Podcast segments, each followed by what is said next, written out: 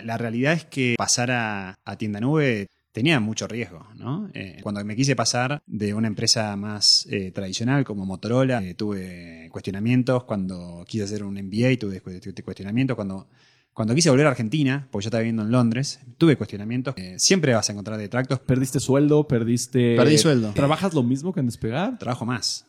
Y cuando yo me sumé a, Tienda Nueva México éramos tres. Acá de alguna manera tuvimos que, no te digo que tuvimos que inventar la rueda, pero nos dieron un hexágono, ¿no? Y tuvimos que empezar a, adaptarla eh, y, y, tratar de hacer que gire, ¿no? Estimados exponenciales, un unicornio es una empresa que está valuada en mil millones de dólares. En inglés se conoce como one billion. Estas empresas llegan a ser valuadas de esta manera porque inversionistas de todas partes del mundo acuerdan que son las empresas que cambiarán el futuro de naciones enteras, como en su momento lo hicieron Google o Facebook. Hoy tenemos con nosotros a Juan Martín Vignar. Trabajó en BCG y en despegar.com, pero decidió salir de ahí para trabajar en tienda nube como country manager de México. Volvieron nada en un unicornio. Sin duda, una decisión muy valiente y exponencial. Quiero que este capítulo te sirva para seguir tomando decisiones exponenciales. No olvides seguirnos, darle like y compartir compartir para que más gente como tú tome decisiones exponenciales.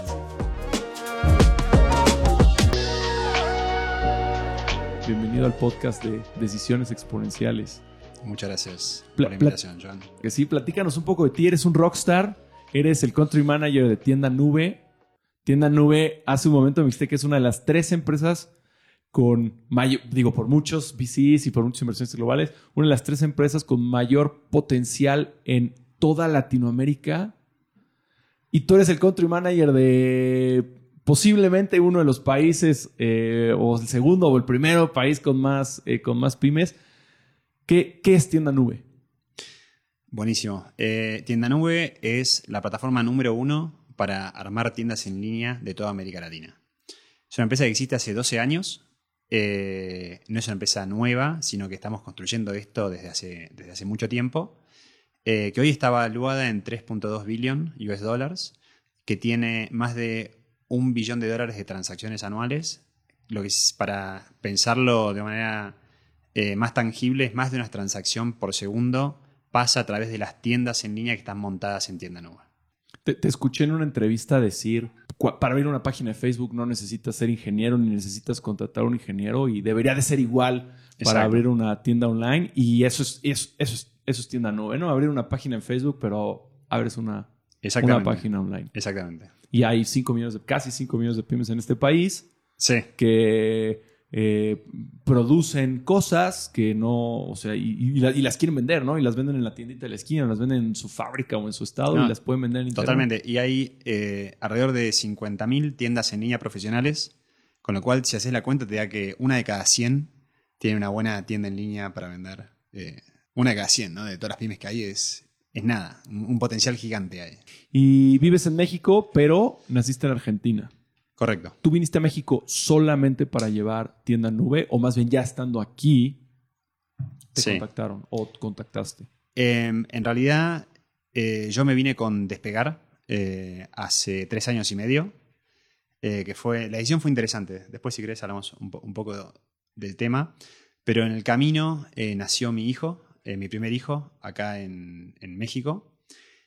Me volví a, replantear qué estaba haciendo con mi carrera, en qué tipo de compañía estaba, pero eh, quise hacer un cambio y activamente salí a hablar con eh, diferentes fondos de Venture Capital para hacer networking y entender qué tipo de oportunidades podían, llegar a aparecer y en el camino fue que conocí a los fundadores de Tienda Nube y, bueno, se terminó desencadenando una serie de cosas que, que me pusieron acá, ¿no? ¿Y cuándo entraste a despegar?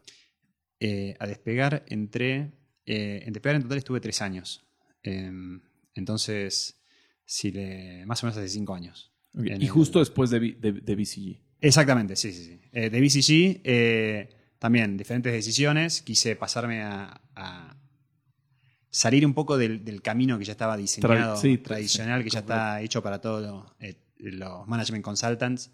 Quería diseñar un poco mejor mi carrera, hacer algo que me apasionara más y, encontré en despegar el, perfect fit para, para crecer, ¿no? A ver, déjame hacer un resumen para todos los que nos escuchan y si son mucho más jóvenes pues no entenderán, eh, pero nosotros somos de la generación en la que te gradúas de la universidad y si eres el mejor de la universidad, de una de las carreras más difíciles de tu universidad, entonces entras a una consultoría, que hay muchas, en el caso la tuya fue BCG, Y entrar a una de las mejores consultorías y ser un muy buen empleado ahí te lleva a una de las mejores universidades como un MBA, que en tu caso fue el BS, pero pudo haber sido Harvard o pudo haber sido MIT, que está, eh, digamos, es contendiente dentro de las mejores cinco universidades del planeta.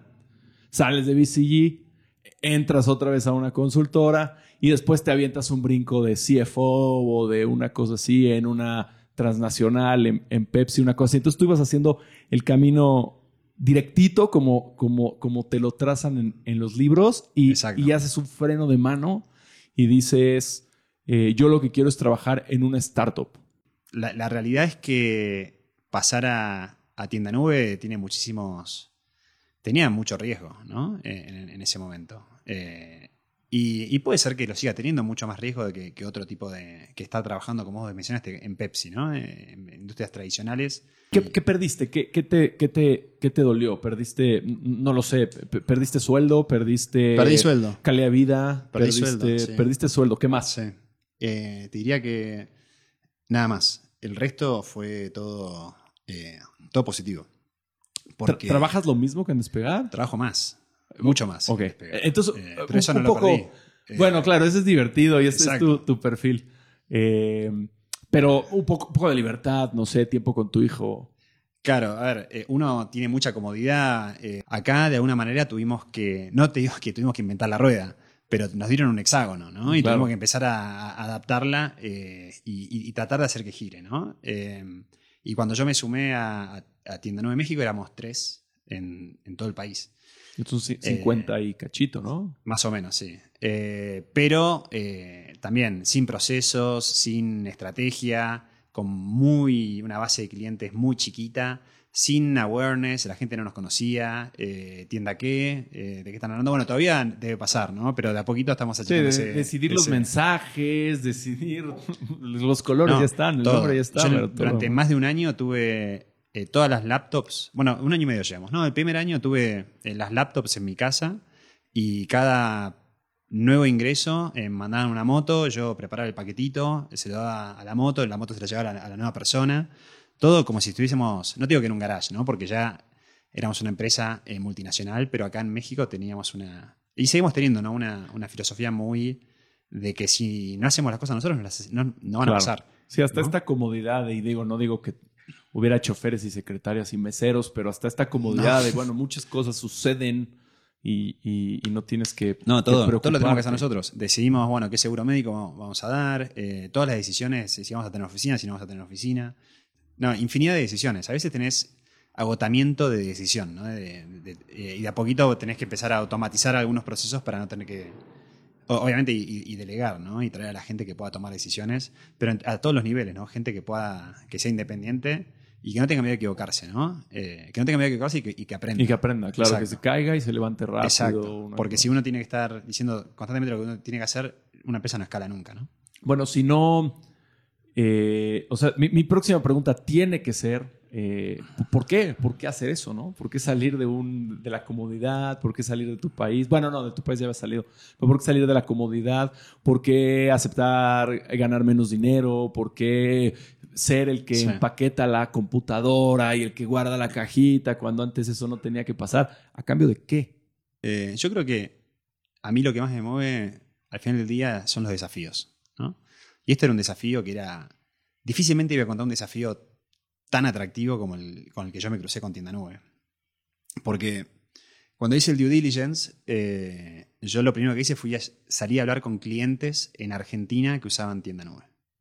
Y me encontré con gente que estaba conectadísima con la marca, que estaban hablando como si fuese de un héroe que los ayudaba eh, a cumplir eh, su propósito. De todo lo que nosotros, las empresas repiten en sus eslogans. Yo hice ese, trabajo y me encontré con una empresa que realmente estaba ayudando a las pymes o a los emprendedores. Me encanta lo que dices porque lo, lo primero que escucho es a una persona que a lo mejor te parecerá muy natural, pero a una persona que para decidir cambiarse de trabajo hizo un montón de, due diligence, ¿no? Y tú me, me platicas algo que pocas veces he escuchado en la vida.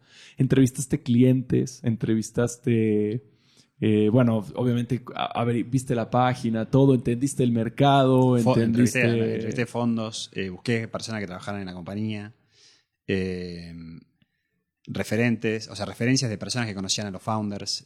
Sí, la verdad que traté de hacer, de agotar todos los recursos, ¿no? Y te escuché decir eso de, de tienda nube en, un, en uno de los podcasts. Empieza, son dos horas. Sí. Empieza, ¿no? Sí. Ya. No, pero eso aplica para todo. Nosotros lo hacemos. Eh, la analogía que más nos gusta a nosotros es la del lemon pie, que decimos. Eh, que si vos y yo tenemos que hacer un lemon pie eh, para Navidad y vamos a competir aquí a ver quién sale el lemon, el lemon pie más rico. Ninguno Y, lo hace. y- y yo voy a, no, no, yo voy a hacer uno, pero voy a estudiar los próximos cuatro meses hasta que me salga. No, voy a estudiarlo y voy a hacer el mejor lemon pie que pueda, pero uno solo voy a hacer, con todo lo que estudié durante estos cuatro meses. Y vas a hacer un lemon pie cada dos semanas, pero se lo vas a dar a probar a tus amigos, a tu familia, eh, y te van a dar feedback. Che, esto estuvo bueno, esto me gustó, y vas a hacer de acá a, a- a que, a que llegue, vas a por ahí, hiciste 12 lemon pies. Seguramente cuando lleguemos al final, Mejor que va a ser teórico. mil veces mejor que el teórico que estudié cuatro meses y hice uno solo. ¿no? Sí. Entonces, eh, esos ciclos de iteración eh, son fundamentales. por lo menos nosotros lo, lo tratamos de hacer constantemente. ¿no? Bueno, veamos algo, eh, después veámoslo, después lo corregimos. No, no estemos eh, silencio un mes y, y, es, y es esto. No. Claro. Eh, tengamos esos ciclos de iteración, o sea, para ir corrigiendo sobre la marcha e ir entendiendo eh, cuál es el mejor resultado. ¿no? O, o llegar al mejor resultado de esa manera. Y, y siento que hasta lo puedes generalizar porque eh, la gente dice, por ejemplo, quiero bajar de peso. Si tú vas al gimnasio, aunque te hagas güey y no hagas lo mejor y no tengas al mejor entrenador y no tengas, tú vas 365 días, vas a bajar de peso. ¿no? Claro. Ahora, hay gente que dice, no, yo quiero bajar de peso en la primera semana de enero. Sí. Y entonces vomitan, se sienten mal, no pueden caminar, les duelen los músculos, les duele el cuerpo, renuncian al día 7 de enero Sí. y el, el 31 de diciembre están igual o quizá peor de cómo empezaron, no lograron nada y es, Sí. es- es este, es este concepto de 1% todos los días Claro, la constancia, ¿no? y el largo plazo significa cuánto. Bueno, depende para qué, ¿no? Eh, yo, los desafíos profesionales, trato de apuntar, si yo me caso con algo, me trato de, eh, de casar por lo menos por cuatro años. Digo, yo quiero hacer una apuesta de por lo menos cuatro años eh, y apostar a fondo eh, por un proyecto, ¿no? Después veré si se renueva el desafío y demás. Yo con, con mi mujer aposté para toda la vida, eso es a largo plazo, Claro, ¿no? O sea, claro. yo creo que voy a estar todo... Yo no, no me casé porque pienso que voy a estar cuatro años con ella. Yo creo que me voy a, voy a estar siempre con ella, pero depende, depende de cada cosa, ¿no? Ese largo plazo. Si tú estás hablando de largo plazo y trabajar ahorita para cosechar después, eh, eso suena mucho a una, a una inversión y, y no me gusta que todas las inversiones tengan que ser necesariamente económicas. ¿Cómo defines tú en tus palabras eh, una inversión? Creo que lo, lo pienso de, dos de dos maneras. Una puede ser algo que sea. El único propósito sea conseguir algo en el mediano o largo plazo, ¿no? Que puede ser eh, capacitarte sobre marketing digital, ¿no? Si, sentís que tenés un gap de conocimiento sobre algo que te puede ser útil, eh, te clavas un par de libros, un par de, cursos, hablas con gente experta de, la materia y agarras todo ese conocimiento, es una inversión en, en vos mismo, en capacitarte.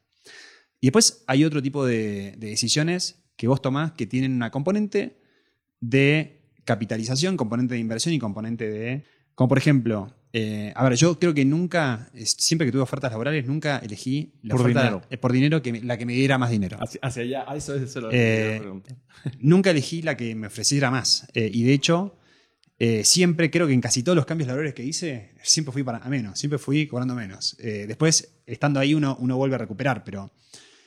A ver, haber hecho consultoría estratégica te lleva a un punto para pegar un salto para ir a otro lugar, que esa decisión a ese lugar a donde vas, también te em- empezás a crecer en ese lugar, a, adquirir diferentes conocimientos que te van a posicionar en dos, tres años, cuatro años para poder dar otro salto que te posicione en, otro lugar eh, que te permita seguir creciendo, ¿no? Eh, y eso al final del día, eh, cada, cada desafío profesional tiene una componente de inversión, ¿no? Porque no es solamente lo que vos estás haciendo en ese momento, sino cómo te va a dejar eh, de acá a tres años. Y, y lo que estás quizá dejando de recibir, que no tiene que ser dinero, Sí. pero puede ser tiempo, Tiempo, familia, totalmente. lo que sea. sí, no, bueno, en consultoría estratégica Aprender estás, de algo, dejas de aprender de otra cosa. estás dejando una cantidad de tiempo infernal en consultoría estratégica. Son horarios realmente muy largos, eh, uno aprende muchísimo. Nada, pero son inversiones, o sea, son decisiones, ¿no?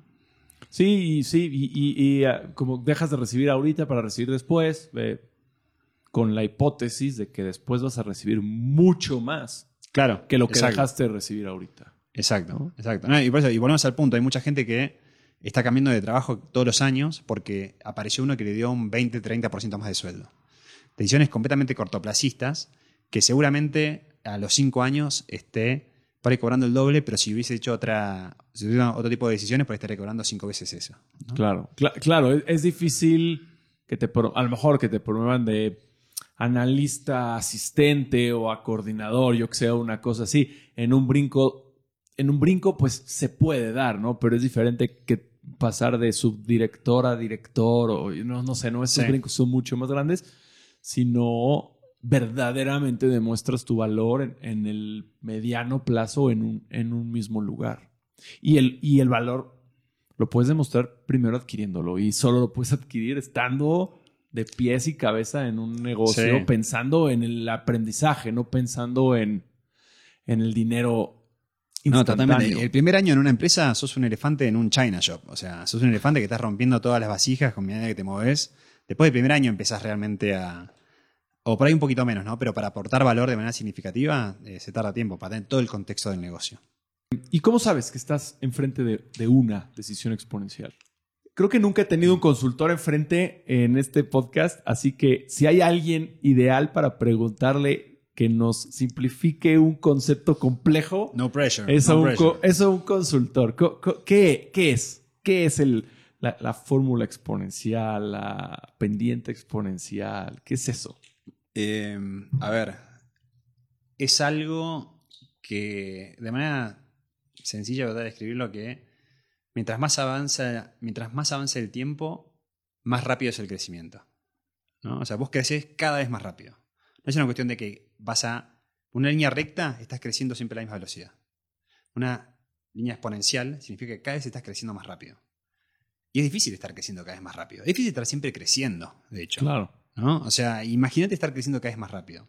Entonces, para crecer cada vez más rápido, creo que hay varios componentes, ¿no? Y tratando de reflexionar con vos, Joan, y tiene que ver mucho con, eh, creo que con la inversión, ¿no? Porque cuando ves la línea recta comparada con la línea exponencial, Es que la recta gana. Al la principio, recta al menos. principio gana. Eh, pero la exponencial al final del día es la que, te, la que termina pasándola y, y dejándola chiquitita a la, a la recta. Y tiene que ver porque al principio va a ser una inversión, ¿no? Ahora vos podés decir, la línea recta depende con qué pendiente la hagas, porque puede ser una línea recta que es muy alta, Pero no pero igualmente la vas a alcanzar imaginándote que si le- de- cada uno es una, es una línea recta distinta, ¿no? Dependiendo de- del potencial, de las ganas que cada uno tenga. eh, Claro, porque la momento, exponencialidad ¿no? es cuando in- reinviertes tus ganancias. ¿no? Exactamente. O sea, tenés que estar siempre reinvirtiendo.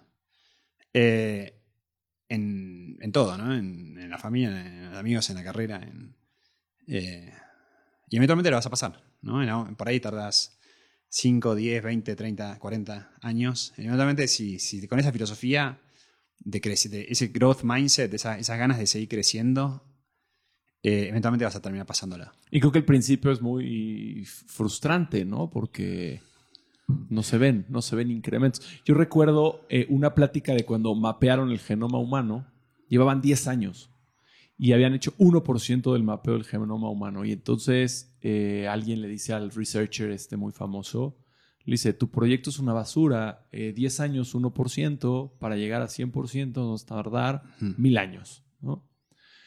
Y él dice, no, no, no, no, vamos al 1%, pero estamos creciendo exponencialmente. Eso significa que ya vamos a la mitad, nos quedan 10 años más. Y lo Claro. tiraron de loco. Le dijeron, ¿cómo crees? Estás loco, Sí. si 10 años hiciste 1%. Bueno, pues dicho y hecho, Sí. 10 años después llegaron al, llegaron al 100%. Y estuvo, bueno. él, él no se rindió, era un científico que conoce eh, la fórmula Sí. y no se rindió y lo puso, pudo representar muy bien, pero los senadores, go- gobernantes que fondeaban el proyecto dijeron, esto hay que cancelarlo, esto, Sí. es, esto es un mal negocio, no, no voy a hacer un proyecto de mil años. No, no entendían la fórmula compuesta. Exacto. eh, del gobierno. Exacto. Y bueno, esto era por, por la velocidad a la que crecen las computadoras, por la velocidad a la que se encogen los, los microprocesadores. ¿Ha- ¿Hay alguna decisión que has tomado tú y que todo el mundo te decía que estás loco? O sea, no sé, no sé si fue venirte a tienda nube o si fue venirte a México o fue algo en otro momento, pero ¿hay alguna decisión en la que hayas sido un loco y resultó que no, que tenías razón? ¿Tus mismos amigos consultores? No lo sé. Eh, a ver, ¿qué pasa? Que en cada decisión vas a. Cada decisión hay gente que va a creer que estás loco, ¿no? De- Detractors. Que siempre hay un detractor en, la- en cada decisión que vos tomes. Eh, yo estoy contento con todas las decisiones que tomé. No me arrepiento eh, de ninguna, de las que. de, de- de las importantes, ¿no? Eh, obviamente de decisiones chicas uno se arrepiente muchísimo, pero de las grandes eh, estoy. creo que quizá tengo un, eh, un bias de, de confirmation de que la decisión que yo tomé fue la decisión correcta, ¿no? Claro. Porque es una Bueno, buena manera de la seguir tomaste, adelante con- ¿no? Exactamente. También. Sí, Pero- seguir cuerdo. Exacto, sí. Pero no, la verdad que no. Eh, de grandes decisiones, no, y, y me han cuestionado todas, ¿no? Desde que cuando me quise pasar de una empresa más eh, tradicional como Motorola a hacer eh, en Management Consulting, eh, tuve cuestionamientos. Cuando quise hacer un MBA, tuve cuestionamientos. Cuando, cuando quise volver a Argentina, porque yo estaba viviendo en Londres, tuve cuestionamientos. Cuando eh, quise volver, cuando me quise de consultoría, cuando me quise volver a ir a Argentina para venirme a México, otros detractors. Eh, y cuando me quise venir a Tienda 9 también. Eh, siempre vas a encontrar detractos, pero en ninguna me dijeron estás completamente loco. Creo que, o por ahí nunca fueron decisiones tan locas, ¿no? Cuando uno Sí. las trata de O racionalizar. no fueron honestos también, no sé. Oh, sí, también, también.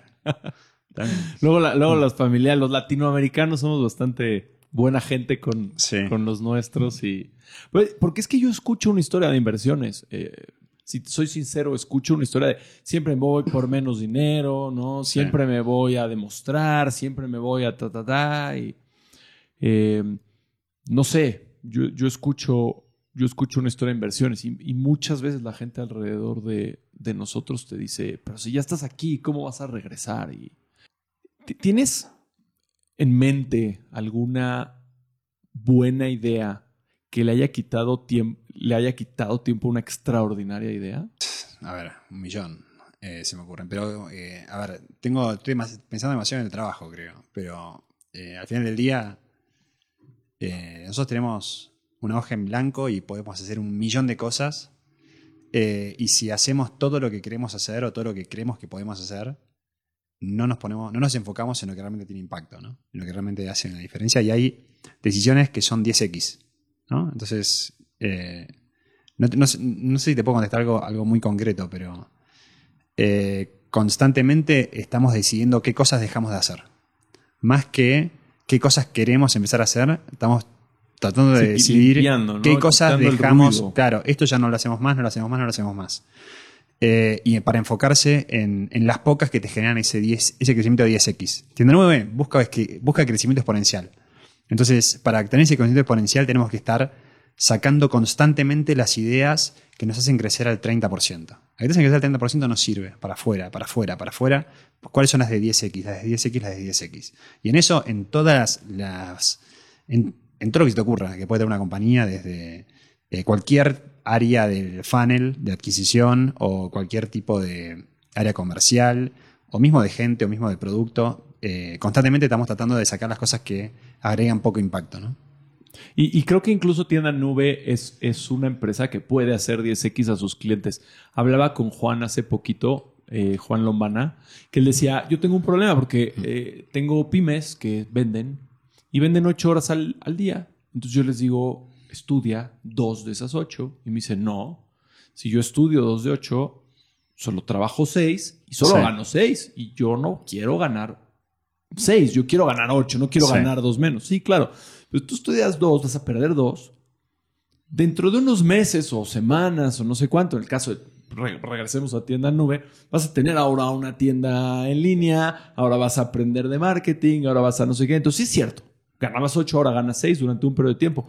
Pero de repente esas dos se vuelven, empiezas a vender, Sí. recuperas el 8 y de repente dices, estoy ganando como si vendiera 16 y yo no podía vender 16 porque no Sí. puedo vivir 16 y luego 16 se vuelve 24, 24 se vuelve... Y entonces, pues sí, logras esa, e- ese 10X que Sí. nunca lo hubieras logrado si no te hubieras permitido perder dos. Totalmente. Y, y en ese ejemplo que vos dijiste es muy importante porque, particularmente en marketing digital, es algo que las pymes tienen que aprender a hacer. Eh, para aprender, para ser una pyme moderna, tenés que saber hacer marketing digital. Entonces, eh, y pasa muchísimo con tienda nubes, con emprendedores o pymes que logran a- eh, armar su propia tienda, porque no es para nada difícil armar una, una tienda en línea, con problemas con tienda nube. Pero después está el paso de, de- Trae tráfico. de traer tráfico. Y, Y ese paso de traer convertir. tráfico y convertir, ¿no? Obviamente. Pero no es tan trivial. Y ahí sí eh, va a hay, hay que invertir tiempo, hay que aprender. En eso y en lo otro es en entender en profundidad el modelo de negocio de cada uno, porque los unit economics cambian mucho en el mundo digital que en el mundo eh, presencial. No tenés costos de brick and mortar, no tenés eh, tanto costo de empleado, tenés posibilidad de, de- Bueno, tenés inversión en marketing digital. Es Hay un una- mercado es un panel millón completamente más distinto. Eh, con costos de envíos que por ahí no tenías. Entonces, eh, el otro punto es entender a profundidad cuáles son los unit economics de tu negocio en el mundo digital. Entonces, eh, dedicarle tiempo a eso y dedicarle tiempo a aprender y ejecutar marketing digital. Esas dos cosas. Y, y paga. Sí. Cuesta, Sí. es doloroso, te saca de tu zona de confort, Sí. pero paga. Pero, pero se puede hacer. o sea, es completamente accesible para, para hacerlo. Sí. Así que no, no es algo, no es aprender el rocket science, eh, realmente. Eh, y, y hay, hay, hay que ir aprendiendo de a poco, ¿no? O sea, empecemos, ves tu action, empezá, vas a, eh, vas a hacerlo dos puntos al principio, pero si continúas, pronto lo vas a hacer siete, ocho puntos. Y por ahí, ya con cuatro, eh, duplicaste el, el output de tu negocio, ¿no? Así claro, que- y co- co- consistencia, poquito a poquito, vas a volver Claro. a ver y dices, hace un año no tenía una tienda. No apuestes todo de una. esto, Eh, ¿no? a- Anda.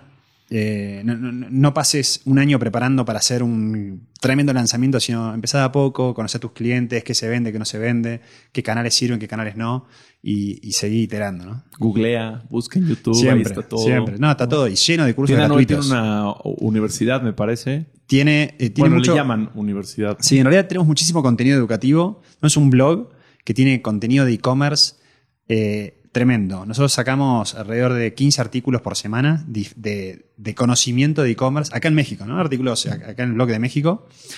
eh, que, y te- con newsletters que te enviamos novedades. Tenemos mucha información para, para nutrirte de, de información relacionada al e-commerce. ¿Y ustedes han alguna vez medido, a lo mejor está difícil lo que estoy pidiendo, pero medido la gente que lee eso, ese blog, que abre el email eh, del newsletter, que le da clic y el crecimiento que traen versus la gente que no? Es- e- esa mención no la tenemos, pero sí encontramos que hay un porcentaje muy alto que, que no tiene e-commerce y que después de leer este contenido se, ter- se termina animando a abrir. Bueno, supongo que el contenido también tiene ese foco, ¿no? El foco Sí, de sí, sí, sí, traigamos gente que está buscando eh, Exactamente, una solución y la encuentra con nosotros. el contenido no está hecho para convertir, sino está hecho para educar. Entonces, eh, eventualmente terminan convirtiendo porque terminan teniendo la. Es la forma ¿no? más hacerlo. noble de convertir, ¿no? Es la forma Sí. más honesta. eh, no sé, te, yo te, te doy algo gratis. Estoy convencido de mi producto. Sí. Estoy convencido de mi conocimiento y de mi expertise. Bueno, por eso estamos haciendo este podcast. Eh, educar creo que es lo más noble que puedes hacer. Y es un- algo Sí. que a lo mejor, a lo mejor no, no lo sientes palpable como un valor agregado muy grande. eh, pero sentimentalmente la gente hoy es lo que, lo que Mm. más le gusta y por eso conecta con marcas y con gente porque les ayudan a, a superarse. Tal cual. Eh, ¿Hay algo de, de que estemos olvidando de tienda nube y que tengamos que decir, que la gente tenga que saber? Eh, a ver, creo que para las pymes que no venden en línea eh, o que no están contentos con eh, los canales de venta que tienen online o que quieren empezar a vender en su propia tienda, creo que un, dato importante tiene que ver con, o una tendencia grande tiene que ver con la omnicanalidad, ¿no? que uno siempre mide eh, los canales de venta por donde se termina de cerrar esa compra. Pero que lo que nosotros, eh, voy a repetir por ahí algo, una, una- una muletilla, ¿no? Pero eh, estamos viendo que cada vez hay más transacciones que si bien se puedan cerrar en el mundo físico, tienen eh, en el buyer journey, pasan por el, el mundo digital para hacer la comparación. Vas al showroom, Vas te lo al- pruebas. exactamente. entras al. Claro. Y lo que termina pasando muchas veces es que el, el consumidor a veces lo ter- termina entrando en un marketplace porque no lo encuentra en la propia tienda. Y en un marketplace los clientes están expuestos a todas las marcas, ¿no? a todos los productos. Y puede perder el cliente por no tener tu propio espacio digital, donde el cliente pueda ir a ver eh, tu identidad de marca, tu propósito, tu catálogo completo, tu posibilidad de cross-selling, eh, la descripción de tus productos, en la forma y en el momento que vos quieras, vos se la quieras mostrar, ¿no? Abriendo canales de comunicación directa y tener esa fidelización. Entonces, creo que eh, es un mercado que no solamente se vende poco, sino que se compra poco todavía en línea. Eh, esto va a crecer cada vez más. Es una inversión también empezar a vender en línea y empezar a Claro, conocer porque es estos como canales. el primer youtuber, no era el mejor, pero el primero y hoy tiene millones de Exactamente. Y hay muchas empresas que no venden por ahí todo lo que creen que podrían vender. Hay, hay empresas que están haciendo millonarias vendiendo en línea, otros que no venden tanto, pero es algo que un mercado que va a crecer cada vez más. Y, y no solamente hay que pensar en lo que uno está vendiendo, sino en el tráfico y la gente que va a verlo. Que eso también es exposición de es eh, gente que está entrando a tu showroom a ver lo que tú tienes. Y por ahí te van a comprar a un local, por ahí te van a comprar a, a un department store o diferentes lugares, ¿no? Hace poquito conocí a un emprendedor, eh, creo que no puedo decir ni su nombre ni su empresa, pero me dijo, ah, sí, yo tengo una plantita aquí, este, estamos con el COVID ahí batallando y no sé qué, pero yo vendo en línea y bla, bla, es que me ha ido muy bien, el IPADE me quiere hacer un caso. Y yo, un poco peyorativo, ¿no? Me- no me lo esperaba, le dije, ¿y qué, y qué vendes? No, pues me lo fabrico aquí unas cositas, unas Sí. bicicletas. Fabrico bicicletas, las vendo en dos mil pesos las bicicletas. Me dijo, vendo más de 600 millones de pesos al año en, en línea. Y me están presionando los diferentes e-commerce para que abra una plantita también en Brasil y una plantita también porque Sí. vendemos decenas de miles de bicicletas. Algo que im- impensable, impensable, impensable, impensable. Supongo que la gente va a Walmart, las ve y luego se mete en línea y ve que están más baratas y que hay más colores y que hay Claro. más tipos y que hay más no sé qué y, y- Sí. y bueno, pues no lo, no lo, no lo dudaría. Pues Juan, todos tenemos el mismo sueldo que es eh, 24 horas al día. Nos diste lo más preciado que nos puedes dar, lo único que no te podemos repagar ni te podemos devolver. Y yo y todos los que estamos eh, Y, en este y- y- podcast y te eso que entiendo, entiendo que paga 10 millones de dólares por 10 años. Eh, exactamente. eh, ¿no? Exactamente. No, bueno, Muchísimas muchísimas gracias. Muchas gracias por la invitación. gracias. No, no, nos la pasamos, nos la pasamos increíble. Muchas gracias por, por haber aceptado nuestra invitación. Muchas gracias a ustedes.